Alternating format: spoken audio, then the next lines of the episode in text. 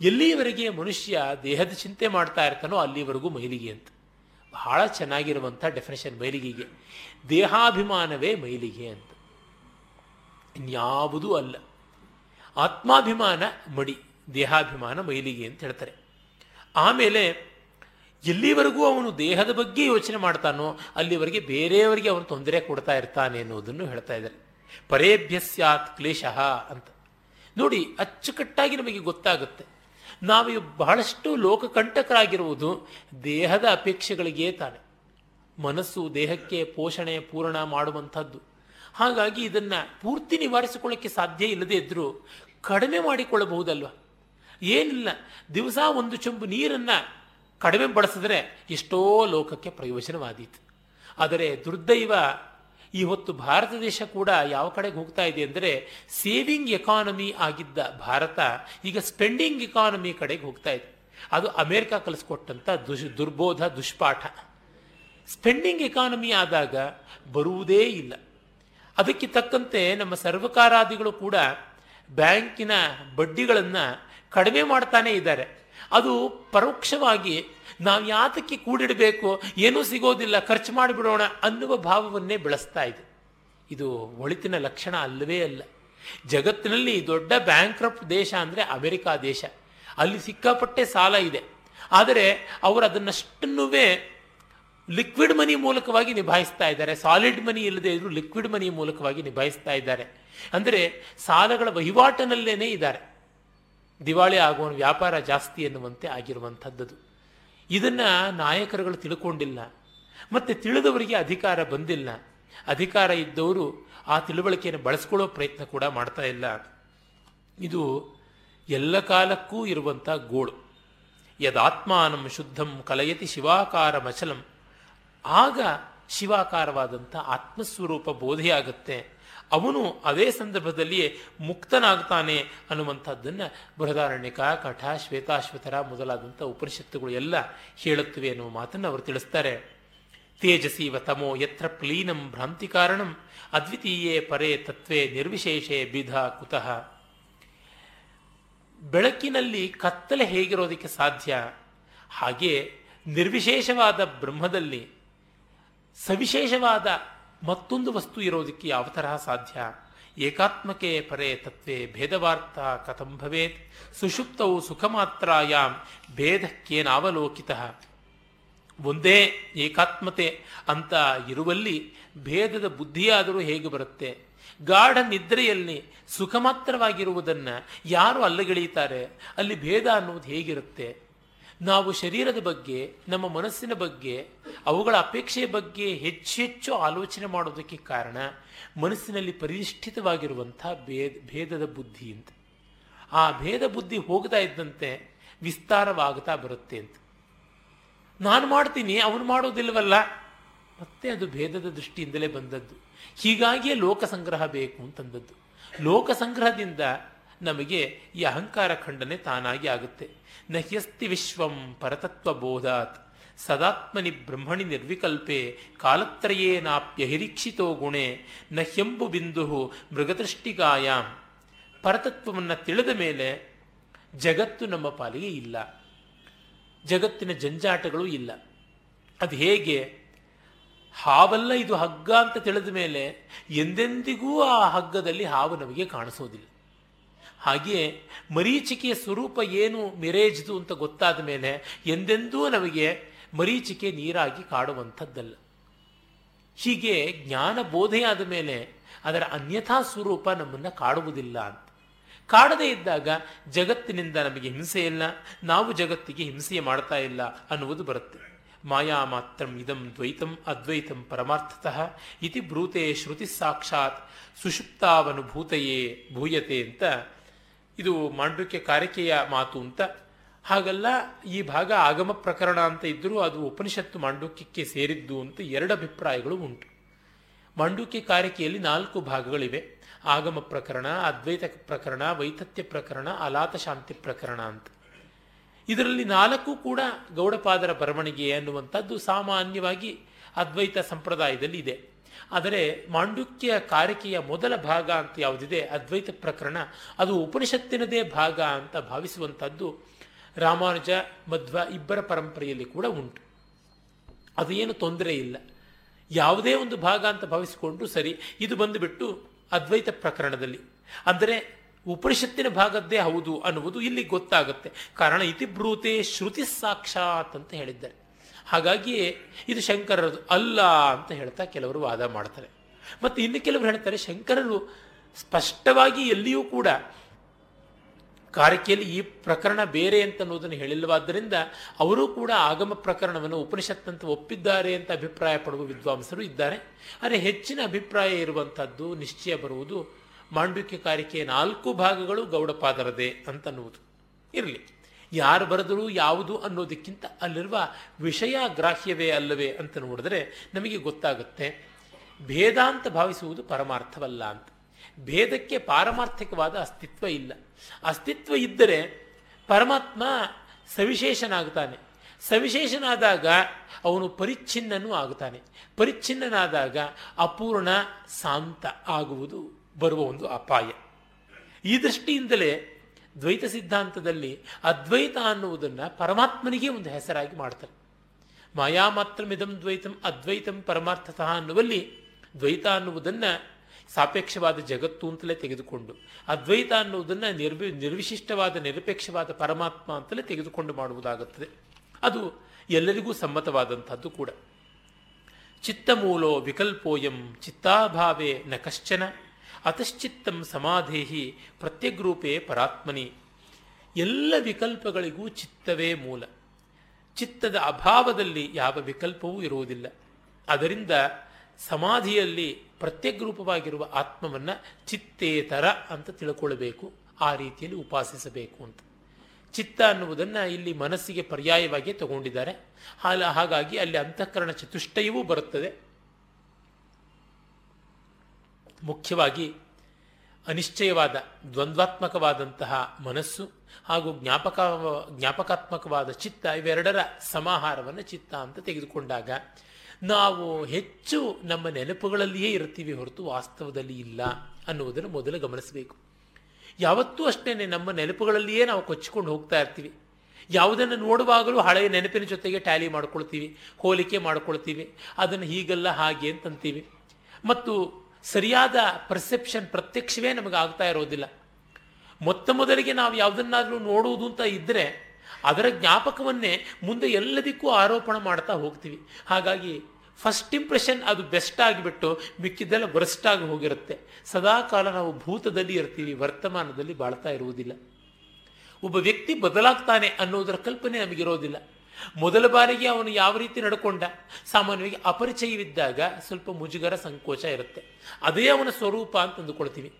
ಅಥವಾ ಮತ್ತೊಬ್ಬ ವ್ಯಕ್ತಿ ತುಂಬ ಚೆನ್ನಾಗಿ ವರ್ತಿಸಿದರೆ ಅದನ್ನು ನಾವು ಬಹಳ ಗ್ರಾಹ್ಯ ಅಂತ ಭಾವಿಸಿಕೊಂಡು ಅದನ್ನು ನಾವು ಗ್ರ್ಯಾಂಟೆಡ್ ಅಂತ ತೆಗೆದುಕೊಂಡು ತನ್ಮೂಲಕ ಏನನ್ನೂ ಅವನ ಹತ್ರ ಬೇಡಕ್ಕೆ ಹೋಗಿ ಕಡೆಗೆ ಇಲ್ಲ ಅಂತ ಅನಿಸಿಕೊಂಡು ಭ್ರಮನಿರಸನಗೊಂಡು ವಿಷಾದದಿಂದ, ಉಕ್ರೋಶದಿಂದ ಏನನ್ನು ಬೇಕಾದರೂ ಮಾಡ್ತೀವಿ. ಅದು ಪ್ರಯೋಜನಕ್ಕೆ ಬರುವಂಥದ್ದಲ್ಲ. ಹೀಗಾಗಿ ಚಿತ್ತದ ಜ್ಞಾಪಕ ಸ್ತರ ಕೂಡ ತಪ್ಪು. ಜೊತೆಗೆ ಯೋಗವಾಸಿಷ್ಠದ ಮಾತು, ಚಿತ್ತಮಿಂದ್ರಿಯ ಸೇನಾಯ ನಾಯಕಸ್ತಜ್ಜಯ ಜಯ, ಉಪಾನದ್ ಗೂಢಪಾದಸ್ಯ ಚರ್ಮಾವೃತೇವ ಸರ್ವಭೂಹು ಅನ್ನುವ ಮಾತಿನಂತೆ ನೋಡಿದಾಗ ಚಿತ್ತ ಜಯವೇ ಎಲ್ಲ ಜಯಗಳಿಗೆ ಮೂಲವಾದದ್ದು. ಕಾಲಿಗೆ ಚರ್ಮದ ಚಪ್ಪಲಿ ಹಾಕಿಕೊಂಡವನಿಗೆ ನೆಲವೆಲ್ಲ ಚರ್ಮದಿಂದ ಆವೃತವಾಗಿದೆ, ಜಗತ್ತೆಲ್ಲ ಚರ್ಮದಿಂದ ಆವೃತವಾಗಿದೆ ಅಂತ ತೋರುವಂತೆ ಅಂತ.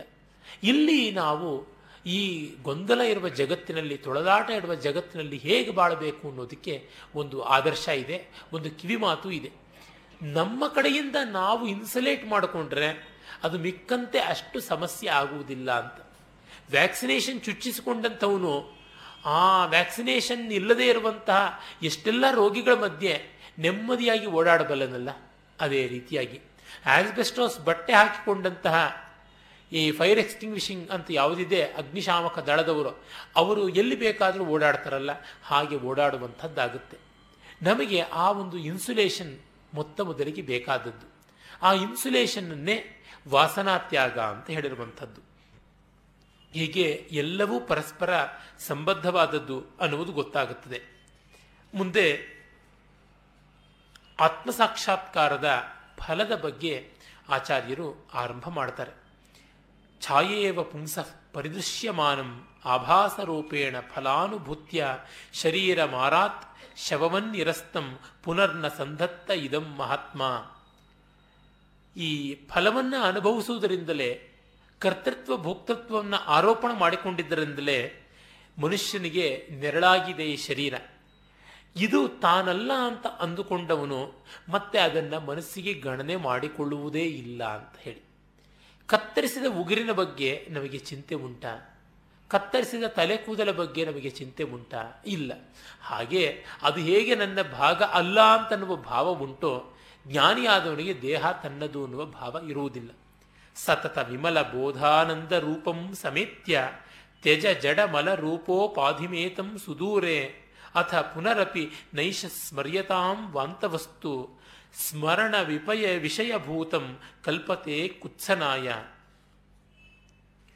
ಸದಾಕಾಲ ನಿರ್ಮಲವಾಗಿರುವಂತಹ ಆನಂದ ರೂಪವಾದ ಆ ತತ್ವವನ್ನು ಪಡೆದುಕೊಂಡ ಮೇಲೆ ಜಡವಾಗಿ, ಕಲುಷಿತವಾಗಿ ಇರುವ ಈ ಉಪಾಧಿಯನ್ನು ಬಿಟ್ಟೇ ಬಿಡಬೇಕಾಗುತ್ತೆ. ತಾನಾಗಿ ಅದು ಬಿಟ್ಟು ಹೋಗುತ್ತೆ. ಯಾಕೆಂದರೆ ಒಮ್ಮೆ ಉಗುಳಿದ್ದನ್ನು ನಾವು ಮತ್ತೆ ತಗೊಂಡು ಜಗಿದು ನುಂಗುತ್ತೀವ? ಖಂಡಿತ ಇಲ್ಲ. ಆ ರೀತಿಯಾಗಿ ದೇಹ ಭಾವವನ್ನು ಬಿಟ್ಟ ಮೇಲೆ ಅದನ್ನು ಹಾತುರಿದು ಆರೋಪಣೆ ಮಾಡಿಕೊಳ್ಳುವುದೇ ಇಲ್ಲ. ಮತ್ತೆ ಕೆಲವರು ಜ್ಞಾನಿಗಳು ಲೋಕಸಂಗ್ರಹ ರೂಪವಾಗಿ ಅವರು ಅದನ್ನು ಧರಿಸಿರ್ತಾರೆ ಅಷ್ಟೆ. ಅದನ್ನು ಬಯಸಿ ಅಲ್ಲ ಲೋಕಸಂಗ್ರಹ ಅಂತನ್ನುವಂಥದ್ದು ಈಶ್ವರ ಇಚ್ಛೆ ಅಂತ. ಅಂದರೆ ತಾವು ಈಶ್ವರನ ಇಚ್ಛೆಗೆ ಅನುಸಾರವಾಗಿ ಲೋಕ ಹಿತ ಮಾಡೋದಕ್ಕೆ ಇದ್ದೀವಿ. ಅದಕ್ಕೆ ಈ ದೇಹ ಒಂದು ಸಾಧನ, ಮಾಧ್ಯಮ ಮಾತ್ರ ಅಂತ. ಅಲ್ಲಿ ಅವರ ಪ್ರಮೇಯವೇ ಇರುವುದಿಲ್ಲ.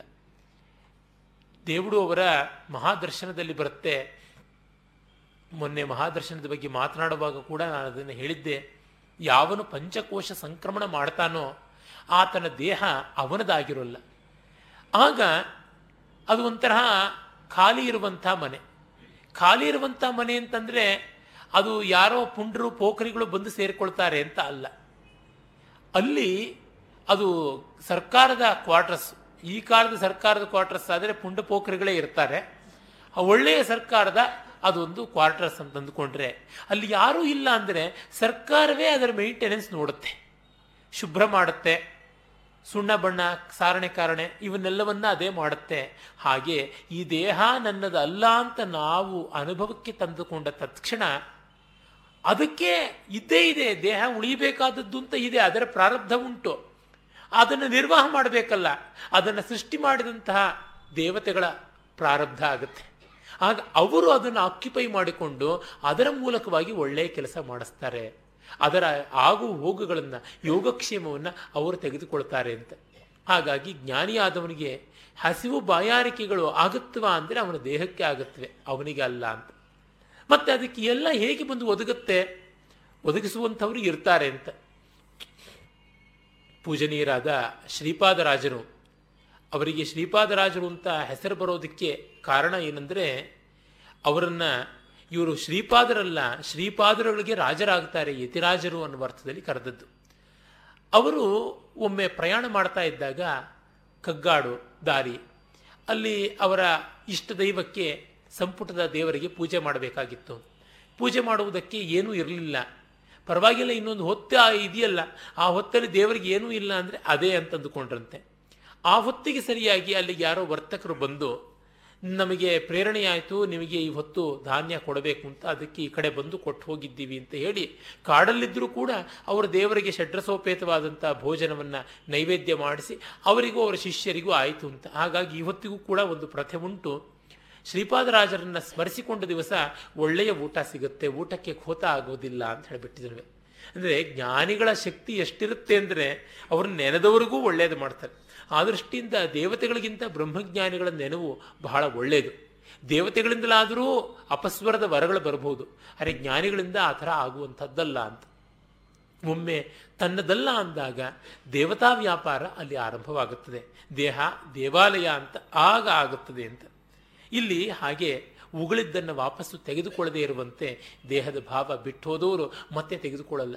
ದೇವಡು ಅವರದೇ, ಮಹಾಕ್ಷತ್ರಿಯ ಅನ್ನುವ ಕಾದಂಬರಿಯಲ್ಲಿ ದದೀಚಿ ದೇವಕಾರ್ಯಕ್ಕಾಗಿ ಬೆನ್ನುಮೂಳೆ ಕೊಡ್ತಾನೆ. ದೇವತೆಗಳಿಗೆ ಆಶ್ಚರ್ಯ. ಅಲ್ಲಿ ಬಹಳ ಚೆನ್ನಾಗಿ ಇದನ್ನು ವರ್ಣಿಸ್ತಾರೆ. ದದೀಚಿಗೆ ಬಂದು ಬ್ರಹ್ಮಪೂಜೆ ಮಾಡುವಂಥದ್ದೆಲ್ಲವನ್ನ ಮಾಡಿ, ದೇವೇಂದ್ರಾದಿಗಳೆಲ್ಲ ನಮಸ್ಕಾರ ಮಾಡಿ, ತಾವು ನಮಗೆ ಒಂದು ವರವನ್ನು ಕೊಡಬೇಕು ಅಂತ ಏನು ಅಂದರೆ ಗಡಗಡ ನಡುಗುತ್ತಾ, ನೀವು ನಿಮ್ಮ ಬೆನ್ನುಮೂಳೆಯನ್ನು ಕೊಡಬೇಕು. ಅದು ಮಾರಣಾಯುಧವಾಗಿ ವೃತ್ರಾಸುರ ಸಂಹಾರಕ್ಕೆ ಬೇಕಾಗುತ್ತೆ ಅಂತ. ಆಯಿತು, ಅಷ್ಟೇನಾ ಅಂತಂತಾನೆ ತೆಗೆದುಕೊಳ್ಬಹುದು ಅಂತ. ಬೆನ್ನುಮೂಳೆ ಕೊಡೋದು ಅಂದರೆ ದೇಹ ಬಿದ್ದು ಹೋಗೋದು. ಈ ದೇಹವನ್ನು ಉಳಿಸ್ಕೊಳ್ಬೇಕು ಅಂದರೆ ಇನ್ನೊಂದು ಬೆನ್ನುಮೂಳೆ ಬೆಳೆಸ್ಕೊಳ್ಬಹುದು ಕೂಡ. ಬೆಳೆಸ್ಕೊಂಡು ಏನು ಮಾಡೋದು? ಎಲ್ಲ ಕ್ಷೇತ್ರಗಳಲ್ಲಿ ಕೂಡ ಪ್ರಕಾಶಮಾನವಾಗಿರುವ ಕ್ಷೇತ್ರಜ್ಞ ನಾನು ಅಂತ ಆದ ಮೇಲೆ ಅಲ್ಲಿಲ್ವೇ ನಾನು ಅಂತನ್ನುವುದು. ಶ್ರೀರಾಮಕೃಷ್ಣ ಪರಮಸರಿಗೆ ಗಂಟಲ ಕ್ಯಾನ್ಸರ್ ಬಂದಾಗ ಅವರಿಗೆ ಆಹಾರವೂ ನುಂಗೋಕ್ಕಾಗ್ತಾ ಇರಲಿಲ್ಲ. ಶಿಷ್ಯರೆಲ್ಲ ಹೋಗಿ ಕೇಳಿದ್ರು, ನೀವು ಕಾಳಿ ಮಾತೆಯನ್ನು ಕೇಳಿಕೊಳ್ಳಿ, ಈ ಗಂಟಲ ಕ್ಯಾನ್ಸರ್ ನಿವಾರಣೆ ಮಾಡಲಿ ಅಂತ. ಕೇಳಿದ್ರು, ಬಲವಂತಕ್ಕೆ ಕೇಳಿದ್ರು, ಕೇಳಿಬಿಟ್ಟು ಅತ್ತರು, ಯಾಕೆ ಕಳ್ತಿದ್ದೀರಾ ಅಂದರೆ, ಇಷ್ಟೆಲ್ಲ ಬಾಯಿಗಳಿಂದ ತಿಂತಿದ್ಯಲ್ಲ ನಿನಗಿನ್ನೂ ಎಷ್ಟು ತಿನ್ನಬೇಕು? ಅಂತ ಕೇಳಿದ್ಲು ದೇವಿ ಅಂತ. ಅಂದರೆ ನಮ್ಮದು ಅನ್ನುವ ಪ್ರತ್ಯೇಕ ಭಾವ ಈ ದೇಹದ ಮೂಲಕ ಬರುವುದು. ಇಲ್ಲದಿದ್ದಾಗ ಮತ್ತೆ ಸುಶುಕ್ತಿಯ ರೆಫರೆನ್ಸ್ ಅಲ್ಲಿ ಉಂಟಾ? ಇಲ್ಲ. ನಮಗೆ ಅದು ಕಾಡುವುದಿಲ್ಲ. ಅಯ್ಯೋ, ಅವ್ರು ಇಷ್ಟು ಸುಲಭವಾಗಿ ಕೊಟ್ಟು ಬಿಡ್ತಾರಲ್ಲ ಇಷ್ಟು ಸುಲಭವಾಗಿ ಮಾಡಿಬಿಡ್ತಾರಲ್ಲ. ಅದು ಹೇಗೆ? ನಾನು ಎಷ್ಟೋ ಜನ ನೋಡಿದ್ದೀನಿ. ಯಾವುದೋ ಒಂದು ಚೆನ್ನಾಗಿರೋದು ಮತ್ತೊಂದು ಕಂಡ್ರೆ ಅವರ ಕೈಯಲ್ಲಿ ಇನ್ನೊಬ್ಬರ ಕಣ್ಣಿಗೆ ಅದು ಆಕರ್ಷಣೀಯವಾಗಿ ಕಾಣಿಸ್ತದೆ. ತಗೋ ಅಂತ ಕೊಟ್ಟೇ ಬಿಡ್ತಾರೆ. ಇದು ಹೇಗೆ ಕೊಡ್ತಾರೆ ಅಂದರೆ, ಎಲ್ಲಿದ್ದರೆ ಏನು ಅಂತನ್ನುವಂಥದ್ದು. ನನ್ನ ಸ್ನೇಹಿತರೇ ಒಬ್ಬರು ಬೇಕಾದಷ್ಟು ಪುಸ್ತಕಗಳನ್ನು ಸಂಗ್ರಹ ಮಾಡಿದರು. ತುಂಬ ಅಮೂಲ್ಯವಾದಂಥ ಪುಸ್ತಕಗಳನ್ನು, ನೂರಾರು ಒಳ್ಳೆಯ ಸಂಗೀತದ ಕ್ಯಾಸೆಟ್ಗಳನ್ನು ಸಂಗ್ರಹ ಮಾಡಿದರು. ಮತ್ತು ಆ ಪುಸ್ತಕಗಳನ್ನು ಇಡೋದಕ್ಕೆ ಅಚ್ಚುಕಟ್ಟಾದ ಬೀರುಗಳು ಇತ್ತು. ಆಮೇಲೆ ಅವರು ಅದನ್ನೆಲ್ಲ ಅವರಿಗೆ ಇವರಿಗೆ ಕೊಟ್ಟುಬಿಟ್ರು. ಇದೇನು ಛಾಯಾಪತಿ, ಎಲ್ರಿಗೂ ನೀವು ವಿತರಣೆ ಮಾಡಿಬಿಡ್ತಾ ಇದ್ದೀರಲ್ಲ ಅಂತ ನಾನು ಕೇಳಿದೆ. ಅಯ್ಯೋ, ನಾನು ಇಟ್ಕೊಂಡು ಏನು ಮಾಡಲಿಪ್ಪ? ಬೇಕು ಅಂದರೆ ಅವ್ರ ಮನೆಗೆ ಹೋಗಿ ಓದಿದ್ರೆ ಆಯಿತು. ನಮ್ಮನೆಗಿಂತ ವಿಶಾಲವಾಗಿರುತ್ತೆ, ನಮ್ಮನೆಗಿಂತ ಅನುಕೂಲವಾಗಿರುತ್ತೆ, ಬಂದವರು ಹೋದವ್ರನ್ನ ನೋಡಿ ಮಾತಾಡಿಸ್ಬೇಕು ಅನ್ನೋದಿರೋಲ್ಲ, ಕಾಲಿಂಗ್ ಬೆಲ್ಲಿಗೆ ಬಾಗಿಲು ತೆಗಿಬೇಕು ಅನ್ನೋದಿರೋಲ್ಲ, ನಾನು ಹೋದೆ ಅಂತ ಅವರು ಕಾಫಿನೂ ತಂದು ಕೊಡ್ತಾರೆ, ಇನ್ನೇನು ಬೇಕಾಗಿದೆ? ಮತ್ತೆ ನನಗಿಂತ ಚೆನ್ನಾಗಿ ಅವ್ರು ಪುಸ್ತಕ ಇಟ್ಕೊಂಡಿರ್ತಾರೆ. ನಾನು ಹೇಳಿದೆ ಯಾತಕ್ಕೆ ಓದೋದಿಲ್ಲ ಅಂತಲಾ ಅಂತ ಹೇಳ್ಬಿಡ್ತೀನಿ. ಹೌದು, ಇನ್ನೂ ಒಳ್ಳೇದಾಯ್ತಲ್ವಾ? ಓದಿದ್ರಾದರೂ ಪುಸ್ತಕ ಸವಿಯುತ್ತೆ, ಹಾಳಾಗುತ್ತೆ ಏನೀಗ ಇದ್ದರೆ ಅಂತ? ಹೀಗೆ ತನ್ನದು ಅಂತನ್ನುವುದು ಪ್ರತ್ಯೇಕತೆ ಮಾಡಿಕೊಳ್ಳಬೇಕಾದ ಅವಶ್ಯಕತೆ ಇಲ್ಲ ಅಂತನ್ನುವ ಭಾವ ಬರುತ್ತೆ. ನಮಗೆ ಸೆಕ್ಯೂರಿಟಿ ತುಂಬ ಕಾಡ್ತಾ ಇರ್ತಲ್ಲ ಸೆಕ್ಯೂರಿಟಿ ಫೀಲಿಂಗು ಅದು ಬೇಕು, ಅದಕ್ಕೆ ಇನ್ಸೆಕ್ಯೂರ್ಡ್ ಆಗಿದ್ದೀವಿ ಅಂತ. ಇವತ್ತು ಆಧುನಿಕ ಜಗತ್ತಿನ ಒಬ್ಬೊಬ್ಬ ವ್ಯಕ್ತಿ ಮಾಡುವ ಸಂಪಾದನೆಯಲ್ಲಿ ಮುಕ್ಕಾಲು ಭಾಗ ಹೋಗ್ತಾ ಇರೋದು ಈ ಇನ್ಸೆಕ್ಯೂರಿಟಿ ಫೀಲಿಂಗನ್ನು ಓವರ್ಕಮ್ ಮಾಡ್ಕೊಳ್ಳೋದಕ್ಕೆ.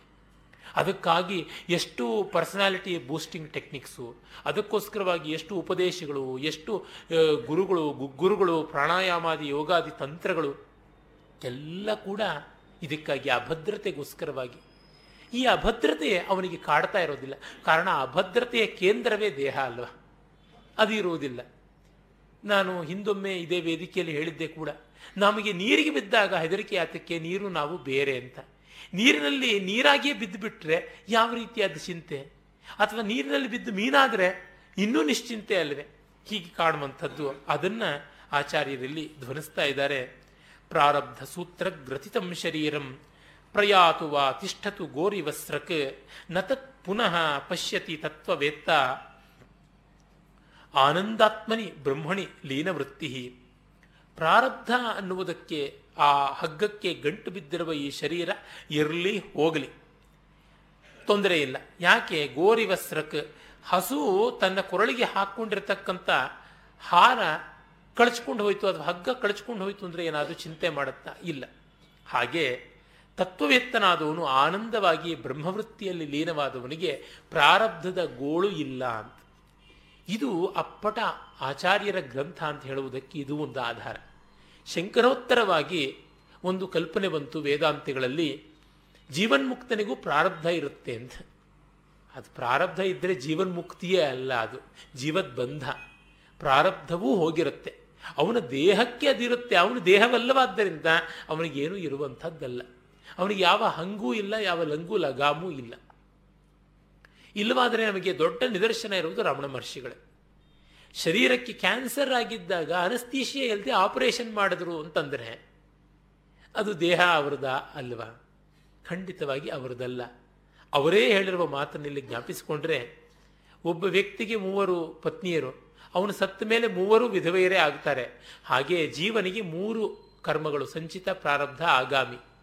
ಈ ಜೀವತ್ವ ಅನ್ನುವಂಥ ಅವಿದ್ಯೆ ಹೋದ ಮೇಲಿಂದ ಮೂರು ಕೂಡ ಹೋಯಿತು ಅಂತಲೇ ಅರ್ಥ. ಭಿದ್ಯತೆ ಹೃದಯ ಗ್ರಂಥಿ ಛಿದ್ಯಂತೆ ಸರ್ವ ಸಂಶಯ ಕ್ಷೀಯಂತೆ ಚಾಸ್ಯ ಕರ್ಮಾಣಿ. ಅಲ್ಲಿ ಕರ್ಮಾಣಿ ಅಂತ ಬಹುವಚನ ಇದೆಯಲ್ಲ. ಬಹುವಚನ ಮಿನಿಮಮ್ ಮೂರಿರಬೇಕು ಸಂಸ್ಕೃತದಲ್ಲಿ. ಹಾಗಾಗಿ ಮೂರು ಕರ್ಮಗಳು ಓದುವು ಅನ್ನೋದೇನೆ ಸೈ ಶಂಕರ ಭಗವತ್ಪಾದರು ಬ್ರಹ್ಮಸೂತ್ರ ಭಾಷೆಯಲ್ಲಿ ಇದೇ ರೀತಿಯಾಗಿಯೇ ಬರೆದಿದ್ದಾರೆ. ಕರ್ಮಗಳು ಅನ್ನುವುದು ಎಲ್ಲ ಹೋಗುತ್ತವೆ ಅಂತ ದಗ್ಧಪಟ ನ್ಯಾಯವನ್ನೇ ಉಲ್ಲೇಖ ಮಾಡ್ತಾರೆ. ಅಲಾತ ಅಂದರೆ ಕುಲಾಲ ಚಕ್ರ ಭ್ರಮಣ ನ್ಯಾಯ ಅಲ್ಲ, ದಗ್ಧಪಟ ನ್ಯಾಯ ಅಂತ. ಕುಲಾಲ ಚಕ್ರ ಭ್ರಮಣ ನ್ಯಾಯ ಅದನ್ನೂ ಕೂಡ ತೆಗೆದುಕೊಂಡು ವಿವರಿಸಬಹುದು, ತೊಂದರೆ ಇಲ್ಲ. ಹೇಗೆ ಅಂದರೆ ಕುಂಬಾರ ತನ್ನ ಮಡಕೆಯನ್ನು ನಿರ್ಮಾಣ ಮಾಡುವಾಗ ಚಕ್ರದ ಮೇಲೆ ಮಣ್ಣಿನ ಮುದ್ದೆಯನ್ನು ಇಟ್ಟು ನಿರ್ಮಾಣ ಮಾಡ್ತಾನೆ. ಆ ಮಣ್ಣಿನ ಮುದ್ದೆ ಮಡಕೆಯಾಗಿ ಪರಿವರ್ತಿತವಾದ ಮೇಲೆ ಅದನ್ನು ಕತ್ತರಿಸಿ ಹೊರಗಿಡ್ತಾನೆ. ಹೊರಗಿಟ್ಟಾಗಲೂ ಚಕ್ರದ ಮೊಮೆಂಟಮ್ ಇದ್ದಿದ್ದರಿಂದ ಇನ್ನೂ ಸುತ್ತಾ ಇದೆ. ಅವನು ತಿರುಗಿಸ್ತೇ ಇದ್ರು ಇನ್ನೂ ಸುತ್ತಾ ಇದೆ. ಆ ರೆಸಿಡ್ಯೂಯಲ್ ಎನರ್ಜಿ ಇರೋದ್ರಿಂದ ಆ ಮೊಮೆಂಟಮ್ ಸುತ್ತುತ್ತಾ ಸುತ್ತಾ ಇದೆ. ಹಾಗೆ ಜ್ಞಾನೋದಯವಾದ ಮೇಲೂ ಈ ಶರೀರ ಇಲ್ಲೋ, ಇಲ್ಲಿರೋದ್ರಿಂದಾಗಿ ಅದಕ್ಕೆ ಕರ್ಮ ಇದೆ, ಅದು ಪ್ರಾರಬ್ಧ ಅಂತ. ಆದರೆ ಈ ಘಟ ಅನ್ನೋದು, ಅಂದರೆ ಆ ವ್ಯಕ್ತಿಯ ಜೀವತ್ವ ಅನ್ನುವ ಯಾವ ಭಾವ ಉಂಟು, ಅದು ನಿರ್ಮಾಣವಾಗಿ ಆಚೆಗೆ ಬಂದು ಬಿಟ್ಟಿದ್ದರಿಂದ ಶರೀರ ಮಾತ್ರ ಮಾಡ್ತಾ ಇರುತ್ತೆ ಮನಸ್ಸಿರುವುದಿಲ್ಲ ನಮಗೆ ಮನಸ್ಸು ತಾನೆ. ಅನಸ್ತೀಶೆ ಕೊಟ್ಟ ಮೇಲೆ ಶರೀರಕ್ಕೆ ಏನು ಆಪರೇಷನ್ ಮಾಡಿದ್ರು ನಮಗೆ ಗೊತ್ತಾಗುತ್ತಾ? ಇಲ್ಲವೇ ಇಲ್ಲ. ಯಾಕೆ? ಶರೀರ ನಮ್ಮದಲ್ಲವಾಗಿರೋದ್ರಿಂದ. ಹಾಗಾಗಿ ಮನಸ್ಸಿನಿಂದಾಗಿಯೇ ಶರೀರ ಬಂಧ ಇರೋದು. ಮನಸ್ಸನ್ನೇ ದಗ್ಧ ಮಾಡಿಕೊಂಡಂಥವರಿಗೆ ಯಾವ ಚಿಂತೆಯೂ ಇರುವುದಿಲ್ಲ. ಹೀಗಾಗಿ ಇಲ್ಲಿ ಪ್ರಾರಬ್ಧ ಅನ್ನುವುದು ಕೂಡ ಕಾಡುವುದಿಲ್ಲ ಅಂತ ಗೊತ್ತಾಗುತ್ತೆ. ಅಖಂಡಾನಂದಮಾತ್ಮಾನಂ ವಿಜ್ಞಾಯ ಸ್ವಸ್ವರೂಪತಃ ಕಿಮಿಚ್ಛನ್ ಕಸ್ಯವಾ ಹೇತೋರ್ ದೇಹಂ ಪುಷ್ಣಾತಿ ತತ್ವವಿತ್. ಅಖಂಡವಾದ ಆನಂದಮಯವಾದ ಆತ್ಮವನ್ನು ಸ್ವಸ್ವರೂಪ ಅಂತ ಭಾವಿಸಿಕೊಂಡು ತಿಳಿದುಕೊಂಡ ಮೇಲೆ ಇನ್ನು ಯಾವುದಕ್ಕೋಸ್ಕರವಾಗಿ ದೇಹ ಪೋಷಣೆ ಮಾಡಿಕೊಳ್ತಾನೆ? ಅದರಿಂದಲೇ ಯೋಗಶಾಸ್ತ್ರದಲ್ಲಿ ಒಂದು ಪರಿಭಾಷೆ ಉಂಟು. ನಿರ್ವಿಕಲ್ಪ ಸಮಾಧಿಯನ್ನು ಪಡೆದವನು ಅದಾದ ಮೇಲೆ ಹತ್ತು ದಿವಸಗಳ ಕಾಲ ಮಾತ್ರ ಬದುಕ್ತಾನೆ, ಆಮೇಲೆ ಇಲ್ಲ ಅಂತ. ಅಂದರೆ ಬದುಕುವ ಆಸೆ ಹೊರಟೋಗುತ್ತೆ. ಪ್ರತ್ಯೇಕವಾದ ಶರೀರ ಸಂಧಾರಣ ಅನ್ನುವುದು ಇರುವುದಿಲ್ಲ ಅಂತ. ಆದರೆ ಇದು ನಿಯಮ ಅಲ್ಲ. ಯಾಕೆಂದರೆ ನಿರ್ವಿಕಲ್ಪ ಸಮಾಧಿಯನ್ನು ಅನುಭವಿಸಿದ ಜೀವನ್ಮುಕ್ತರ ಪರಂಪರೆ ನಮ್ಮ ಕಣ್ಣೆದುರಿಗೆ ಇದೆ. ನಾವು ಕೇಳಿ ಬಲ್ಲೆವು. ಅವರೆಲ್ಲ ಜ್ಞಾನವಾದ ಮೇಲೂ ಕೂಡ ಅನೇಕ ವರ್ಷ ಕಾಲ ಇದ್ದವರು. ಅಂದರೆ ದೇಹ ದೇವಾಯತನವಾಗಿ ಅವರು ತಮ್ಮ ದೇಹದ ಪ್ರಾರಬ್ಧವನ್ನು ಈಶ್ವರಾರಾಧನೆ ಅದು ಪ್ರಪಂಚ ಹಿತದ ಮೂಲಕವಾಗಿ ಮಾಡಿದ್ದು ಅಂತ ಗೊತ್ತಾಗುತ್ತೆ. ಹೀಗೆ ಆಚಾರ್ಯರು ಇಲ್ಲಿ ಆ ಅಖಂಡಾನಂದದ ಮಹಾತ್ಮ್ಯವನ್ನು ತನ್ಮೂಲಕ ದೇಹ ಭಾವದ ಮೇಲೆ ಅಭಿಮಾನ ಹೋದದ್ದನ್ನು ಹೇಳ್ತಾರೆ. ಇದು ಸಾಧ್ಯವಾ ಒಂದು ಪ್ರಶ್ನೆ. ಅದಕ್ಕೆ ನಾವೇ ಬೇರೆ ಬೇರೆ ವಿಷಯಗಳು ಸಾಧ್ಯವಾಗಿರೋದನ್ನು ನೋಡಬಹುದಲ್ವ? ಮೊದಲೆಲ್ಲ ನಮಗೆ ಎಷ್ಟೆಷ್ಟು ಮಟ್ಟಿಗೆ ಆಸ್ಥೆ ಇರ್ತಾ ಇತ್ತು ಕೆಲವೊಂದು ಅಭಿಮಾನ ಕೆರಳಿಸುವ ವಿಷಯಗಳಲ್ಲಿ. ಈಗ ಇಲ್ಲವಲ್ಲ? ಒಂದು ಸಣ್ಣ ದೃಷ್ಟಾಂತವನ್ನು ಹೇಳುವುದಿದ್ದರೆ ಇಂಜಿನಿಯರಿಂಗಿಗೆ ನಾವೆಲ್ಲ ಸೇರಿದ ಹೊಸದರಲ್ಲಿ ಹತ್ತು ಸೆಮಿಸ್ಟರ್ಗಳಲ್ಲಿ ಡಿಸ್ಟಿಂಕ್ಷನ್ ಬಂದವ್ರನ್ನ ಮೆರಿಟ್ ಪ್ರಿಫರೆನ್ಸ್ ಪ್ರಕಾರವಾಗಿ ಹಾಕ್ತಾ ಇತ್ತು. ರ್ಯಾಂಕ್ಗಳು ಈಗ ಒಂದು ಅರವತ್ತು ಜನ ಡಿಸ್ಟಿಂಕ್ಷನ್ ಬಂದಿದ್ದಾರೆ ಅಂದರೆ ಅರವತ್ತು ಜನಕ್ಕೂ ಹೈಯೆಸ್ಟ್ ಮಾರ್ಕ್ಸಿಂದ ಅರವತ್ತರಲ್ಲಿ ಲೋಯೆಸ್ಟ್ ಮಾರ್ಕ್ಸ್ ಯಾವುದಿದೆ? ಎಪ್ಪತ್ತಕ್ಕಿಂತ ಮೇಲ್ಪಟ್ಟು ಪರ್ಸೆಂಟೇಜ್ ಬಂದದ್ದೆಲ್ಲ ಆಗ ಡಿಸ್ಟಿಂಕ್ಷನ್ನು ಹಾಗೆ ಅಂತ. ಆಗ ಇನ್ನೊಬ್ಬರ ಮತ್ತೊಬ್ಬರ ರಿಸಲ್ಟ್ ಬಂದರೆ ನಿನ್ನ ಡಿಸ್ಟಿಂಕ್ಷನ್ ಅಲ್ಲಿ ನಿನ್ನ ಪ್ಲೇಸ್ ಎಷ್ಟು ಅಂತೆಲ್ಲ ಕೇಳ್ತಾ ಇತ್ತು. ಯಾವುದು? ನಿಂದು ಟ್ವೆಂಟಿಯತ್ ಪ್ಲೇಸಾ ಸೆಕೆಂಡ್ ಪ್ಲೇಸಾ ಏನು ಅಂತ. ಆಮೇಲೆ ಪಾಸಾ ಫೇಲಾ ಅಂತ ಕೇಳೋದು ಕೂಡ ಬಿಟ್ಟು ಹೋಯ್ತು ಕಾರಣ ಯಾಕೆ ಅದು ಬೇಕಾಗುತ್ತೆ? ಬೇಕಾಗುವಂಥದ್ದಲ್ಲ. ಒಬ್ಬ ಮನುಷ್ಯನಿಗೆ ಕೆಲಸ ಸಿಗುವವರೆಗೂ ಅವನ ಮಾರ್ಕ್ಸ್ ಕಾರ್ಡಿಗೆ ಬೆಲೆ. ಕೆಲಸ ಸಿಕ್ಕ ಮೇಲೆ ನಾನಂತೂ ಏಳಕೆರೆ ನೀರು ಕುಡಿದವನು, ಬೇಕಾದಷ್ಟು ಕಡೆ ಕೆಲಸ ಮಾಡಿದವನು, ಕೆಲಸ ಮಾಡಿದ್ದಕ್ಕಿಂತ ಕೆಲಸ ಬಿಟ್ಟವನು. ಒಂದೇ ಒಂದು ಕಡೆಯಲ್ಲಿಯೂ ನನ್ನ ಮಾರ್ಕ್ಸ್ ಕಾರ್ಡನ್ನು ಯಾರೂ ಕೇಳಲಿಲ್ಲ, ನೋಡಲಿಲ್ಲ. ಅದು ಅದು ಇವತ್ತಿಗೂ ಕೂಡ ಇದೆ. ಮೊನ್ನೆ ಯಾವುದೋ ಫೈಲ್ಗಳು ತೆಗಿತಾ ಇದ್ದಾಗ ಅಷ್ಟು ಮಾರ್ಕ್ಸ್ ಕಾರ್ಡ್ಗಳು ಧಡಮ್ ಅಂತ ಬಂದು ಬಿದ್ದವು ನನ್ನ ಕ್ಷಣಕಾಲ ಇದೇನು ಅಂತ ಆಮೇಲೆ ಯೋಚನೆ ಮಾಡಿದ್ಮೇಲೆ ಗೊತ್ತಾಯ್ತು, ಇದು ಇಪ್ಪತ್ತೈದು ವರ್ಷದ ಹಿಂದಿನ ಕಡತ ಅಂತ ಹೇಳಿಬಿಟ್ಟಿದ್ನು ಅಂದರೆ ಅದು ಮುಗಿಸಿದ ಮೇಲೆ ಅದು ನಮ್ಮನ್ನು ಕಾಡುವಂಥದ್ದಲ್ಲ. ಈಗ ನಾವು ಯಾರು ಅದನ್ನು ನೋಡ್ತೀವಿ, ಏನು ಮಾಡ್ತೀವಿ? ಇಲ್ಲವೇ ಇಲ್ಲ. ಹಾಗೆ ನಮ್ಮಲ್ಲಿ ಗಾದೆಗಳೆಲ್ಲ ಇವೆಯಲ್ಲ, ಹೊಸದರಲ್ಲಿ ಗಂಡ ಹಸಿ ಹಿಟ್ಟು ತಿಂದ, ಬರ್ತಾ ಬರ್ತಾ ಬರಲು ತಗೊಂಡ ಅಂತ. ಆಕರ್ಷಣೆಗಳು ಅಷ್ಟೇ. ಕೆಲವು ಕಾಲ ಇರುತ್ತವೆ ಆಮೇಲೆ ಇರುವುದಿಲ್ಲ ಆ ಹಿಟ್ಟು, ರಾಗಿ ಹಿಟ್ಟನ್ನು ಬೇಯಿಸದೇ ಇದ್ದರೂ ಕೂಡ ತಿಂತಾ ಇದ್ದವನು. ಈಗ ಚೆನ್ನಾಗಿ ಬೆಣ್ಣೆ ಅಂತ ಬೇಯಿಸಿಟ್ಟಿದ್ದನ್ನು ಕೂಡ ಇದೇನು ಇಲ್ಲಿ ಹಿಟ್ಟು, ಇಲ್ಲಿ ಗಂಟು ಅಂತ ಹೇಳಿಬಿಟ್ಟಿದ್ದನ್ನು ಹುಣಸೆ ಬರಲು ತಗೊಂಡು ಬೆನ್ನಿಗೆ ತೀಡ್ತಾನಲ್ಲ ಅಂತ ಒಬ್ಬ ಹೆಣ್ಣಿನ ಹತಾಶ ವಾಕ್ಯ ಅದು. ಇನ್ನ ಅವರು ಜ್ಞಾನದ ಫಲವನ್ನ ಹೇಳ್ತಾರೆ. ಅದು ಯಾವುದು? ಸಂಸಿದ್ಧಸ್ಯ ಫಲಂ ವೇತತ್ ಜೀವನ್ಮುಕ್ತಸ್ಯ ಯೋಗಿನಃ. ಬಹಿರಂತ ಸದಾನಂದ ರಸಾಸ್ವಾದನ ಆತ್ಮನಿ ವೈರಾಗ್ಯಸ್ಯ ಫಲಂ ಬೋಧೋ, ಬೋಧಸ್ಯೋಪರತಿ ಫಲಂ ಸ್ವಾನಂದಾನುಭವಾಚ್ಛಾಂತಿ ಏಷೈವೋಪರತೆ ಫಲಂ, ಯದ್ಯದುತ್ತರೋತ್ತರಾಭಾವ ಪೂರ್ವಂ ಪೂರ್ವಂ ತು ನಿಷ್ಫಲಂ ಅನ್ನುವ ಮಾತನ್ನ ಹೇಳ್ತಾರೆ ಆಚಾರ್ಯರು. ಬಹಳ ಚೆನ್ನಾಗಿರುವಂಥದ್ದು ಇದು. ಜೀವನ್ಮುಕ್ತನಾಗಿರುವಂತಹ ಯೋಗಿಗೆ ಸಿಗುವ ಫಲ ಏನು? ಆನಂದ. ಇನ್ಯಾವುದೂ ಅಲ್ಲ. ಸಂಗೀತ ಕೇಳೋದಕ್ಕೆ ಏನ್ರಿ ಬಂತು ಅಂದರೆ ಆನಂದ. ಅದನ್ನೇ ಡಿ ವಿ ಜಿಯವರು ಮಂಕುತಿಮ್ಮನ ಕಗ್ಗದಲ್ಲಿ ಬಹಳ ಚೆನ್ನಾಗಿ ಹೇಳಿದಾರಲ್ಲ, ಸಂಗೀತದಿಂದೇನು ಲಾಭವೆಂದೆನ ಬೇಡ. ಚಂದ್ರನ ಕಿರಣದಿಂ ಕಣಚ ತುಂಬೀತೆ, ಅಂಗಡಿಯ ಮಾಡದಿರು ಸುಕೃತ ಪ್ರಸಕ್ತಿಯಲ್ಲಿ ಪೊಂಗುವ ಆತ್ಮವೇ ಲಾಭ ಮಂಕುತಿಮ್ಮ ಅಂತ. ವೆಂಕಟರಾಮ್, ವೆಂಕಟರಾಮಪ್ಪನವರು ಡಿ ವಿ ಜಿಯವರಿಗೆ ತುಂಬ ಗೌರವನೀಯರಾದಂತಹ ಕನ್ನಡ ಸಾಹಿತಿಗಳು, ಸಾಹಿತ್ಯ ಪರಿಷತ್ತು ಮೊದಲಾದ ಅನೇಕ ಸಂಸ್ಥೆಗಳನ್ನು ಕಟ್ಟಿದ ಮಹಾ ಮಹನೀಯರು. ಅವರು ಪ್ರತಿ ದಿವಸ ಪರಿಷತ್ತಿಗೆ ಬೆಳಗ್ಗೆ ಸಂಜೆ ಬಂದು ದುಡಿತಾ ಇದ್ರಂತೆ. ಅವ್ರ ಮನೆ ಪಕ್ಕದಲ್ಲಿ ಯಾರೋ ಒಬ್ಬ ಸರ್ಕಾರಿ ಅಧಿಕಾರಿ ಇದ್ರಂತೆ.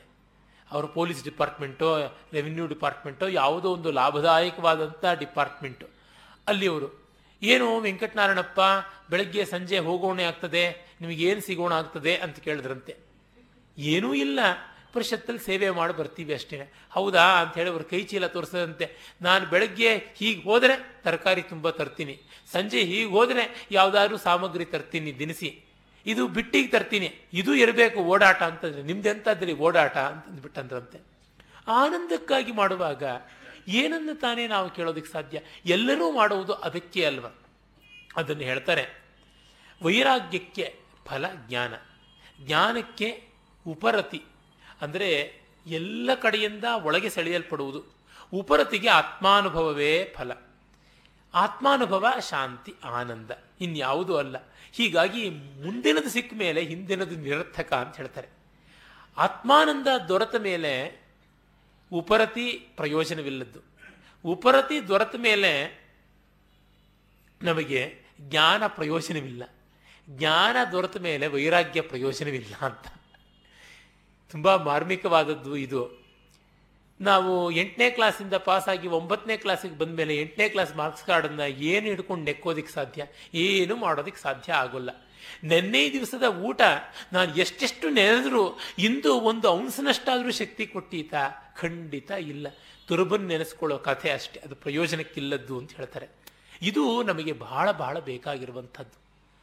ದಾಟಿದ ಮೇಲೆ ಹಿಂದಿನದರ ನೆನಪು ಪ್ರಯೋಜನಕ್ಕೆ ಬರುವಂಥದ್ದಲ್ಲ. ತೆಲುಗಿನ ದೊಡ್ಡ ವಿದ್ವಾಂಸರು, ಕಾದಂಬರಿಕಾರರು ಆದ ಕವಿ ಸಮ್ರಾಟ್ ನೋರಿ ನರಸಿಂಹಶಾಸ್ತ್ರಿ ಎನ್ನುವರು ಕವಿಸಾರ್ವಭೌಮುಡು ಅಂತ ಬಹಳ ಸೊಗಸಾದ ಒಂದು ಕಾದಂಬರಿ ಬರೆದಿದ್ದಾರೆ. ತೆಲುಗಿನ ಮಹಾಕವಿಗಳ ಬಗೆಗೆ ತುಂಬ ಚೆನ್ನಾಗಿರುವ ಆರು ಕಾದಂಬರಿಗಳು ಬರೆದಿದ್ದಾರೆ. ಅಲ್ಲಿ ಒಂದು ಕವಿ ಸಂ ಕವಿ ಸಾರ್ವಭೌಮುಡು ಅಂತ ಶ್ರೀನಾಥ ಮಹಾಕವಿಯ ಬಗ್ಗೆ. ಅಲ್ಲಿ ಈ ಶ್ರೀನಾಥ ಮಹಾಕವಿ ಕೊಂಡವೀಡು ಅನ್ನುವ ಸಂಸ್ಥಾನದಿಂದ ವಿಜಯನಗರಕ್ಕೆ ಪ್ರೌಢದೇವರಾಯನ ಆಸ್ಥಾನದಲ್ಲಿ ಇದ್ದ ಅಪ್ರತಿಮ ವಿದ್ವಾಂಸ, ತಾರ್ಕಿಕ, ಆಲಂಕಾರಿಕ ಗೌಡ ಡಿಂಡಿಮ ಭಟ್ಟಾರಕ ಅಂತ ಒಬ್ಬ ಇದ್ದ. ಅರುಣಗಿರಿನಾಥ ಡಿಂಡಿಮ ಭಟ್ಟಾರಕ ಅಂತ ಗೌಡ ಅಂದರೆ ಬೆಂಗಾಲ್, ಬಂಗಾಳ ದೇಶ, ಗೌಡ ದೇಶದಿಂದ ಬಂದವನು ಅಂತ ಅರ್ಥ ಅಷ್ಟೇನೆ. ಅವನು ಇವನು ಇಬ್ಬರಿಗೂ ವಾದವಾಗಿ ಅರುಣಗಿರಿನಾಥನ ಡಿಂಡಿಮವನ್ನು ಕಂಚಿನ ಢಕ್ಕೆಯನ್ನು ಒಡೆಸಿ ಅವನು ಕನಕಾಭಿಷೇಕವನ್ನು ಮಾಡಿಸ್ಕೊಳ್ತಾನೆ. ಶ್ರೀನಾಥ ಅಲ್ಲಿ ಶತಾವಧಾನವನ್ನು ಮಾಡ್ತಾನೆ. ಶತಾವಧಾನವನ್ನು ಮಾಡಿದ್ದಕ್ಕೆ ಅವನಿಗೆ ಮುತ್ತಿನ ಮಂಟಪದಲ್ಲಿ ಕೂಡಿಸಿ ಅಭಿಷೇಕವನ್ನು ಮಾಡ್ತಾರೆ, ಕನಕಾಭಿಷೇಕವನ್ನು ಮಾಡ್ತಾರೆ. ತುಂಬ ಚೆನ್ನಾಗಿರುವಂಥ ಪದ್ಯಗಳೆಲ್ಲ ಆಗಿ ಹೇಳ್ತಾನೆ. ಆಗ ಅವನ ಜೊತೆಗೆ ಪೋತನ ಅಂತ ತೆಲುಗಿನ ಮತ್ತೊಬ್ಬ ಕವಿ ಕೂಡ ಹೊರಟಿರ್ತಾನೆ ಅಂತ ಇವರ ಕಾದಂಬರಿಕಾರರ ಸಂಯೋಜನೆ ಆತ ಶ್ರೀನಾಥನಿಗೆ ಸೋದರಳಿಯನ ಒಂದು ವಯಸ್ಸಿನವನು. ಹಾಗಾಗಿ ಚಿಕ್ಕವನು ಕೂಡ ಭಾವಮೈದನನ್ನು ಬರಸಿಯವನು ಅವನು ಅಲ್ಲಿ ಶತಾವಧಾನ ಕಾಲದಲ್ಲಿ ಪೋತನ ಕೂಡ ಕೆಲವು ಪದ್ಯಗಳನ್ನು ಹೇಳಿರ್ತಾನೆ. ಅದಕ್ಕಾಗಿ ಎಲ್ಲರೂ ಕೂಡ ಪ್ರೌಢದೇವರಾಯ ಮೊದಲಾಗಿ ಎಲ್ಲರೂ ಸಂತೋಷ ಪಟ್ಟಿರ್ತಾರೆ ವಾಪಸ್ ಬರುವಾಗ ಪೋತನ ಅವನ ಹಳ್ಳಿ ಬಮ್ಮೆರ ಅಂತ ಆ ಹಳ್ಳಿಗೆ ಹೋಗಬೇಕು. ಇವನು ಕೊಂಡಬೇಡಿಗೆ ಹೋಗಬೇಕು. ಆಗ ಶ್ರೀನಾಥ ಒಂದು ಹದಿನಾರು, ಹದಿನೇಳು ವರ್ಷದ ಆ ಹುಡುಗನನ್ನ ತಬ್ಬಿಕೊಂಡು ಹೇಳ್ತಾನೆ, ಇವನಿಗಾಗ ನಲವತ್ತು, ನಲವತ್ತೈದು ವರ್ಷ. ಅಪ್ಪ ಮಹಾಕವಿ ಆಗೋವನು ಮಹಾಕೃತಿ ಬರೆದವನು, ಒಂದೆರಡು ಪದ್ಯಗಳನ್ನೇ ನೋಡಿಕೊಂಡು ಚಪ್ಪರಿಸ್ತಾ ಇದ್ದುಬಿಡೋಲ್ಲ ನಿನ್ನ ಪದ್ಯವನ್ನು ನೋಡಿ ನಾವುಗಳು ದೊಡ್ಡ ದೊಡ್ಡ ವಿದ್ವಾಂಸರು ಸೇರಿದಂತೆ ಎಲ್ಲರೂ ಮೆಚ್ಚಿಕೊಂಡು ಕೊಂಡಾಡಿದ್ದೀವಿ. ಇದನ್ನೆಲ್ಲ ಯಥಾರ್ಥ ಅಂತ ನೀನು ಅಂದುಕೋಬೇಡ. ಕಾರಣ ನಿನ್ನ ವಯಸ್ಸನ್ನು, ಈ ವಯಸ್ಸಿಗೆ ಮೀರಿದ ಪ್ರತಿಭೆಯನ್ನು ನೋಡಿ ಮೆಚ್ಚಿಕೊಂಡಿವೆ. ಇದೇ ದೊಡ್ಡದು ಅಂತ ನೀನು ನಮ್ಮ ಪ್ರಶಸ್ತಿಗಳಿಗೆ ಬಾಯಿ ಬಿಡ್ತಾ ಇದ್ದರೆ ಮಹಾಕೃತಿ ಬರೀಲಾರೆ. ಸಾವಿರಾರು ಪದ್ಯಗಳ ಒಂದು ಕಾವ್ಯ ಬರೆದವನಿಗೆ ಹಿಂದಿನ ಪದ್ಯಗಳನ್ನೇ ನೋಡಿ ಬೆಂತಟ್ಕೊಳ್ಳೋ ಪುರುಸೊತ್ತಿರೋದಿಲ್ಲ ಅಂತ. ಬಹಳ ಸತ್ಯವಾದ ಮಾತು. ನೆನ್ನೆಯ ಸಾಧನೆಗಳನ್ನೇ ನೋಡ್ತಾ ನಾವು ಮೈ ಮರೆತರೆ, ನಾಳೆ ಮಾಡೋದಕ್ಕೆ ಏನೂ ಇರೋದಿಲ್ಲ, ಮಾತ್ರವಲ್ಲ ನಾಳೆಯೇ ನಮ್ಮ ಪಾಲಿಗೆ ಇರೋದಿಲ್ಲ ಅಂತ. ಎಷ್ಟು ದೊಡ್ಡ ಸತ್ಯ ಇದು. ನಾವು ಅದನ್ನು ತಿಳ್ಕೊಳ್ತಾ ಇರಬೇಕು. ಈ ಆತ್ಮರತಿಯ ಬಹಳ ದೊಡ್ಡ ವಿಷಯ ಏನೆಂದರೆ ಆಲ್ಬಮ್ಗಳನ್ನು ನೋಡೋದು, ಹಳೆ ಕ್ಯಾಸೆಟ್ಗಳನ್ನು ಕೇಳೋದು, ತಾವು ಬರೆದಿದ್ದನ್ನೇ ನೋಡ್ತಾ ನೋಡ್ತಾ ಚಪ್ಪರಿಸೋದು. ನಿಜ, ಜ್ಞಾಪಕಕ್ಕೆ ಒಂದು ಬೆಲೆ ಇದೆ. ಹಳೆಯ ಮಧುರಾನುಭೂತಿಗಳು ಹೊಸ ಸ್ಫೂರ್ತಿಯನ್ನು ಕೊಡಬಹುದು. ಆದರೆ ಅದರ ಬಂಡವಾಳವೇ ದೊಡ್ಡದು ಅಂತ ನನ್ನ ಸ್ನೇಹಿತರು ರಘು ಸದಾ ಹೇಳ್ತಾ ಇರ್ತಾರೆ. ನಾವೆಲ್ಲ ಬಡ್ಡಿ ಮಕ್ಕಳಾಗಿದ್ದೀವಿ ಅಂತ. ನನ್ನ ಪಾಲಿಗಂತೂ ಅದು ಬಹಳ ಸತ್ಯ ಅನಿಸುತ್ತೆ. ಯಾವುದೋ ಕಾಲದಲ್ಲಿ ಒಂದಷ್ಟು ಓದಿಕೊಂಡಿರುವಂತಹದ್ದು ಫಿಕ್ಸೆಡ್ ಡೆಪಾಸಿಟ್ ಬುರುಡೆ ಒಳಗೆ ಸ್ವಲ್ಪ ಕೂತಿದೆ. ಅದನ್ನೇ ಮತ್ತೆ ಮತ್ತೆ ಹಾಕ್ತಾ ಇರುವಂಥದ್ದು. ಈ ಬಡ್ಡಿ ಮೇಲೇನೆ ಬಳತಾ ಇದ್ದೀವಿ. ಬ್ಯಾಂಕ್ ಇಂಟ್ರೆಸ್ಟು ಸಿಕ್ಕಾಪಟ್ಟೆ ಕಡಿಮೆ ಆಗ್ತಾ ಇದೆ. ಹಾಗೆ ಈ ಬಡ್ಡಿ ಕೂಡ ಕಡಿಮೆ ಆಗ್ತಾ ಇದೆ. ನಾನು ರಾಮು ಅವ್ರಿಗೆ ಹೇಳ್ತಾ ಇರ್ತೀನಿ. ಹತ್ತತ್ತು ದಿವಸ ಇಟ್ಬಿಟ್ರೆ ವಿವೇಕ್ ಚಿಂತಾ ಚೂಡಾಮಣಿ ಬಗ್ಗೆ ನಾನು ವಿವೇಕ ಚಿಂತಾಮಣಿ ಆಗಬೇಕಷ್ಟೇನೆ. ಏನು ಮಾತಾಡಲಿ ಅಂತ ಗೊತ್ತಾಗೋದಿಲ್ಲ. ವಿಷಯ ದಾರಿದ್ರ್ಯ ಕಾರಣವಾಗುತ್ತೆ ಅಂತ. ಅಂದರೆ ಮತ್ತೆ ಮತ್ತೆ ಹೊಸ ಹೊಸದನ್ನು ನೋಡ್ತಾ ಇರಬೇಕು. ನಿತ್ಯ ನವೀನವಾದಂಥ ವ್ಯಾಸಂಗ ಇರಬೇಕು. ಸದ್ಯೋ ಜಾಗೃತವಾದಂಥ ಧೀ ಧಾರಣಾ ಶಕ್ತಿ ಬೇಕಾಗುತ್ತೆ. ಆ ದೃಷ್ಟಿಯಿಂದ ಕಂಡಾಗ ಆಚಾರ್ಯರ ಮಾತು ಎಷ್ಟು ದೊಡ್ಡ ಸತ್ಯ. ಒಂದು ಸಿಕ್ಕಿದ ತಕ್ಷಣ ಹಿಂದಿನದು ತಾನು ಯಾವ ಪ್ರಭಾವವನ್ನು ಬೀರೋಲ್ಲ. ಕೃತಜ್ಞತೆ ಇರಲಿ, ಲೋಲುಪತೆ ಇರಬಾರದು ಅನ್ನುವುದಷ್ಟೇ ಅಲ್ಲಿಯ ತಾತ್ಪರ್ಯ. ಮತ್ತೆ ಹೇಳ್ತಾರೆ ನಿವೃತ್ತಿ ಪರಮಾತೃಪ್ತಿ ಆನಂದೋನುಪಮ ಸ್ವತಃ ದೃಷ್ಟ ದುಃಖೇಶ್ವನುದ್ವೇಗೋ ವಿದ್ಯಾಯ ಪ್ರಸ್ತುತಂ ಫಲಂ. ಕರ್ಮಗಳಿಂದ ದೂರವಾಗುವಂಥದ್ದು. ಮಾಡಿದ್ದರಿಂದ, ಅತ್ಯಲ್ಪ ಮಾಡಿದ್ದರಿಂದ, ಏನೂ ಮಾಡದೇ ಇದ್ದಿದ್ದರಿಂದಲೂ ಅಪಾರವಾದ ತೃಪ್ತಿ ಯಾರ ಜೊತೆಗೂ ಹೋಲಿಸಿಕೊಳ್ಳದೇ ಇರುವಂತಹ ಆನಂದ. ಮತ್ತು ಯಾವ ದುಃಖ ಅನ್ನುವುದು ಒದಗಿದರೂ ಕೂಡ ಕಳವಳಗೊಳ್ಳದೇ ಇರುವಂಥದ್ದು. ಇದು ಸಿಗುವಂಥ ಫಲ ಅಂತ. ಇದು ತಾನೇ ದೊಡ್ಡ ಸಂತೋಷ ನಮಗೆ ಬೇಕಾಗಿರುವುದು. ದಕ್ಕಿದ್ರೊಳಗೆ ತುಂಬ ಸಂತೋಷ ಇದ್ದರೆ ನಮಗೆ ಇನ್ಯಾವುದು ಹೆಚ್ಚಿನ ದಕ್ಕಿಸಿಕೊಳ್ಬೇಕಾದದ್ದು ಉಂಟು. ಮತ್ತೆ ಅದು ಕಾಡದೇ ಇರುವಂತಾಗಬೇಕು. ಈಗಲೇ ನಾನು ಹೇಳಿದೆ, ನಾಲ್ಕು ಪದ್ಯ ನೋಡಿ ಬೆನ್ನು ಚಪ್ಪರಿಸ್ಕೊಳ್ತಾ ಇದ್ದರೆ ಆಗೋದಿಲ್ಲ ಅಂತ. ಅದು ಯಾತಕ್ಕೆ ಅಂದರೆ, ಮತ್ತೆ ಯಾರಾದರೂ ದೊಡ್ಡ ಕಾವ್ಯ ಬರೆದಿರೋದನ್ನು ನೋಡಿ, ಅಯ್ಯೋ, ನಾನು ಬರಲಿಲ್ವಲ್ಲ ಅಂತ ಅಂದಾಗ, ಆ ಥರ ಅಂತೀವಿ. ಹಾಗೆ ಅನ್ನದೇ ಇರುವಂಥ ಸ್ಥಿತಿ ಇದ್ದರೆ ನಾಲ್ಕು ಪದ್ಯವೂ ಬರಿಬೇಕಾಗಿಲ್ಲ, ನಾಲ್ಕು ಸಾಲು ಬರಿಬೇಕಾಗಿಲ್ಲ. ಅವನು ಜಗತ್ಕಾವ್ಯವನ್ನೇ ಬರೆದಂತಹ ಬ್ರಹ್ಮವಾಗಿ ಬಿಟ್ಟಿರ್ತಾನೆ, ಆಸ್ವಾದ ಮಾಡ್ತಾ ಇರ್ತಾನೆ. ಅದರಿಂದ ಏನು ಬೇಕಾಗುವಂಥದ್ದಲ್ಲ. ಒಂದು ಕಡೆ ಬನಂಜೆ ಗೋವಿಂದಾಚಾರ್ಯರು ತುಂಬ ಚೆನ್ನಾಗಿರುವಂಥ ಮಾತು ಹೇಳ್ತಾರೆ, ಅದು ಕಲ್ಹಣನ ರಾಜತರಂಗಿಣಿಯನ್ನು ನೀರ್ಪಾಜೆ ಭೀಮಭಟ್ರು ಅಂತ ದಕ್ಷಿಣ ಕನ್ನಡದ ಒಂದು ಕೇರಳದ ಒಳಗೆ ಹೊಕ್ಕಿರುವಂತಹ ನೀರ್ಪಾಜೆ ಎನ್ನುವಂಥ ಒಂದು ಹಳ್ಳಿ, ವಿಟ್ಲ ಅಂತನ್ನುವಂಥ ಪರಿಸರದ ಹತ್ತಿರ ಬರುವಂಥದ್ದು.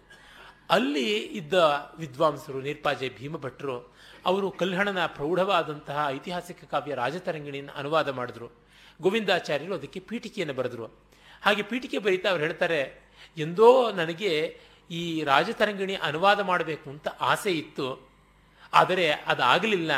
ಈಗ ನನಗೆ ಎರಡು ಬಗೆಯ ಸಂತೋಷ ಅಂತ. ಏನಂದರೆ, ಒಂದು, ನಾನು ಈ ರಾಜತರಂಗಿಣಿ ಅನುವಾದ ಮಾಡದೆಯೇ ಕನ್ನಡಕ್ಕೆ ಅದು ಬಂದುಬಿಟ್ಟಿದೆ. ನಾನು ಮಾಡುವಂಥ ಶ್ರಮ ಉಳಿದುಬಿಡ್ತು. ಕಷ್ಟ ಇಲ್ಲದೆ ಹೋಯಿತು. ಜೊತೆಗೆ ಯಾರೋ ಮಾಡಿರುವುದನ್ನು ಮೆಚ್ಚಿ ನಾಲ್ಕು ಮಾತು ಬರೆಯುವಂಥ ಅವಕಾಶವೂ ಬಂದಿದೆ ಅಂತ. ಇದು ನಿಜವಾಗಿ ಸ್ವಾರಸ್ಯ. ನಾವು ಮಾಡುವ ಕೆಲಸ ಯಾರೋ ಮಾಡಿದ್ದಾರೆ. ಆದರೆ ಒಳ್ಳೆಯ ಕೆಲಸದಲ್ಲಿ ನಾವು ಸೈ ಅಂತ ಜೈಕಾರ ಹಾಕುವಂಥ ಅವಕಾಶ ಬಂದಿದೆ ಅಂದರೆ ಇನ್ನೇನು? ಆಯ್ತಲ್ಲ. ಅದಕ್ಕಿಂತ ದೊಡ್ಡದೇನು ಅಂತ. ಅದು ಬಿಟ್ಟು ನಾನೂ ಬರಿಬೇಕು ಅಂತ ಇದ್ದೆ. ಆಗಲಿಲ್ಲ. ಇವರು ಮಾಡಿಬಿಟ್ಟಿದ್ದಾರಲ್ಲ ಅಂತ ನಂಗೆ ಸಂಕಟ ಆಗ್ತಾ ಇದೆ ಅಂತ ಅಂದುಕೊಂಡ್ರೆ ಇನ್ನೇನು ಬಂತು? ಅದು ಒಳ್ಳೆಯ ಆಶಂಸನೆಯೇ ಅಲ್ಲ, ಮತ್ತು ನಮಗೆ ಸಂತೋಷವೇ ಅದೂ ಅಲ್ಲ. ಹೀಗಾಗಿ ಒಳ್ಳೆಯ ಕೆಲಸ ಆಗಬೇಕು. ಯಾರು ಮಾಡಿದ್ರೂ ಪರವಾಗಿಲ್ಲ. ನಾವೇ ಮಾಡಬೇಕು ಅನ್ನುವ ಹಠ ಬೇಕಿಲ್ಲ. ಆದರೆ ಒಳ್ಳೆಯ ಕೆಲಸಕ್ಕೆ ಸದಾ ನಮ್ಮ ಕಡೆಯಿಂದ ಒತ್ತಾಸೆ ಇದ್ದೇ ಇರಬೇಕು. ನನಗೆ ನೃತ್ಯ ಸಂಗೀತಗಳಲ್ಲಿ ಪ್ರಯೋಗ ಪ್ರಣತಿ ಬರಲಿಲ್ಲ. ವೇದಿಕೆ ಮೇಲೆ ಕೂತು ಒಂದು ಮೂರು ಗಂಟೆ ಕಚೇರಿ ಮಾಡಬೇಕು, ಒಂದೂವರೆ ಗಂಟೆ ಆದರೂ ನೃತ್ಯ ಮಾಡಬೇಕು ಅಂದರೆ ಆಗೋಲ್ಲ. ಅದಕ್ಕಾಗಿ ಆಗೋಲ್ಲ ಅಂತ ಕೊರಗುವುದರೊಳಗೆ ಅರ್ಥ ಇಲ್ಲ.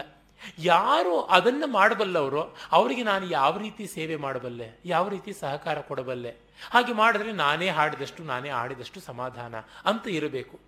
ಅದು ಬಿಟ್ಟು ಸಂಗೀತ ಹಾಡೋರ ಗಂಟ್ಲು ಹಿಂಗೋಗೋದಕ್ಕೆ ಯಾವ್ದಾದ್ರು ಮದ್ದು ಹಾಕಿ ಕೊಡೋದು, ನೃತ್ಯ ಮಾಡೋರಿಗೆ ಕೈಕಾಲು ಬಿದ್ದೋಗುವಂಥದ್ದು ಏನಾದ್ರು ಒಂದು ಮಾಟ ಮಾಡುವುದು, ಹೀಗೆಲ್ಲ ಮಾಡಿದ್ರೆ ಏನು ಪ್ರಯೋಜನ? ನಾನಂತೂ ಕುಣಿಯೋಕ್ಕಾಗೋಲ್ಲ, ಬೇರೆಯವ್ರನ್ನೂ ಕುಣಿಸಲಿಲ್ಲ.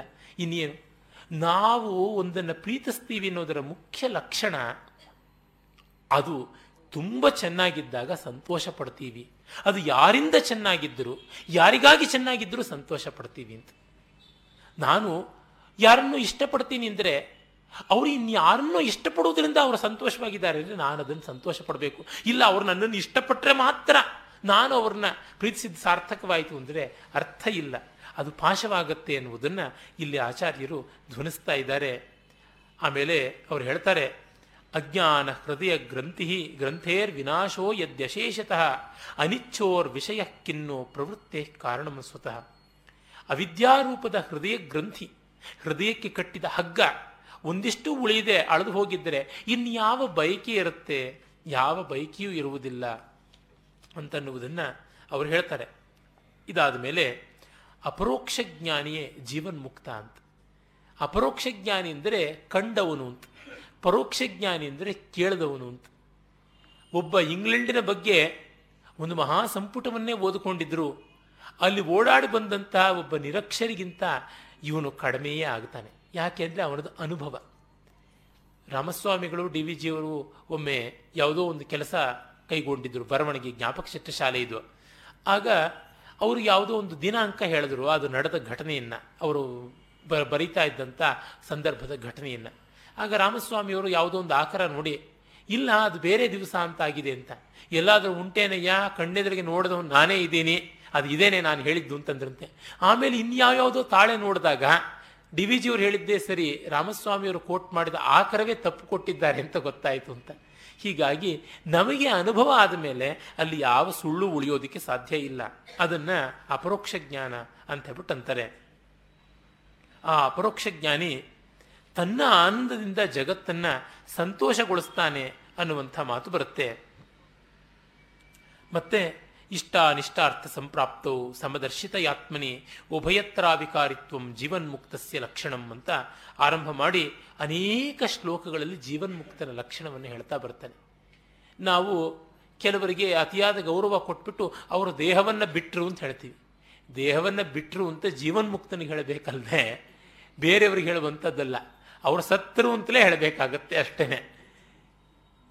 ಒಮ್ಮೆ ಯಾವ ತರಹದ ಈ ಒಂದು ಆರಾಧನಾ ಭಾವ ಬೆಳೆಯುತ್ತೆ ಅಂದರೆ ಕುವೆಂಪು ಅವರು ಕೊನೆಯ ದಿವಸಗಳಲ್ಲಿ ಅವರಿಗೆ ಮಾತು ನಿಂತು ಹೋಯಿತು ಪಾಪ, ಆರೋಗ್ಯದ ಕಾರಣದಿಂದ. ಅವರ ಒಬ್ಬ ಭಕ್ತ ಶಿಖಾಮಣಿ ಅವರ ಕೊನೆಯ ದಿವಸಗಳಲ್ಲಿ ಮಾತನ್ನು ನಿಲ್ಲಿಸಿದ್ದರು ಅಂತ. ಸ್ವೇಚ್ಛೆಯಿಂದ ನಿಲ್ಲಿಸಿದರೆ ಆಗ, ಅದು ಹಾಗಲ್ವಲ್ಲ, ಪರೇಚ್ಛೆಯಿಂದ ಆದಂಥದ್ದು. ಅಂದರೆ ಯಾರಿಗೂ ಒಂದು ಮಠ ಆಗುತ್ತೆ, ಒಂದು ಗುಡಿ ಆಗುತ್ತೆ, ಒಬ್ಬ ಪೂಜಾರಿ ಅಂತೂ ಸಿಕ್ಕೇ ಬಿಡ್ತಾನೆ. ಎಲ್ಲಕ್ಕಿಂತ ಮುಖ್ಯವಾಗಿ ಮುಂದೆ ಒಂದು ದೊಡ್ಡ ಹಂಡೆ ಗಾತ್ರದ ಹುಂಡಿ ನಿಲ್ಲುತ್ತೆ. ಅದು ಇರುವಂಥ ಸಮಸ್ಯೆ. ಅದರಿಂದಲೇ ಯಾರೋ ಹೇಳಿದ್ದು ಉಂಟಲ್ಲ father save me from my friends I shall save myself from my foes ಅಂತ. ನನ್ನ ವೈರಿಗಳನ್ನು ನಾನೇ ನೋಡ್ಕೊಳ್ತೀನಿ, ಪರವಾಗಿಲ್ಲ.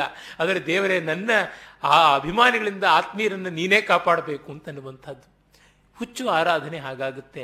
ಜೀವನ್ಮುಕ್ತನ ಸ್ಥಿತಿ ಆ ರೀತಿ ಆದದ್ದಲ್ಲ ದೇಹೇಂದ್ರಿಯಾದವು ಕರ್ತವ್ಯೇ ಮಮಾಹಂ ಭಾವವರ್ಜಿತ. ಔದಾಸೀನ್ಯೇನ ಎಸ್ತಿಷ್ಠೇ ಸಜೀವನ್ಮುಕ್ತ ಲಕ್ಷಣ.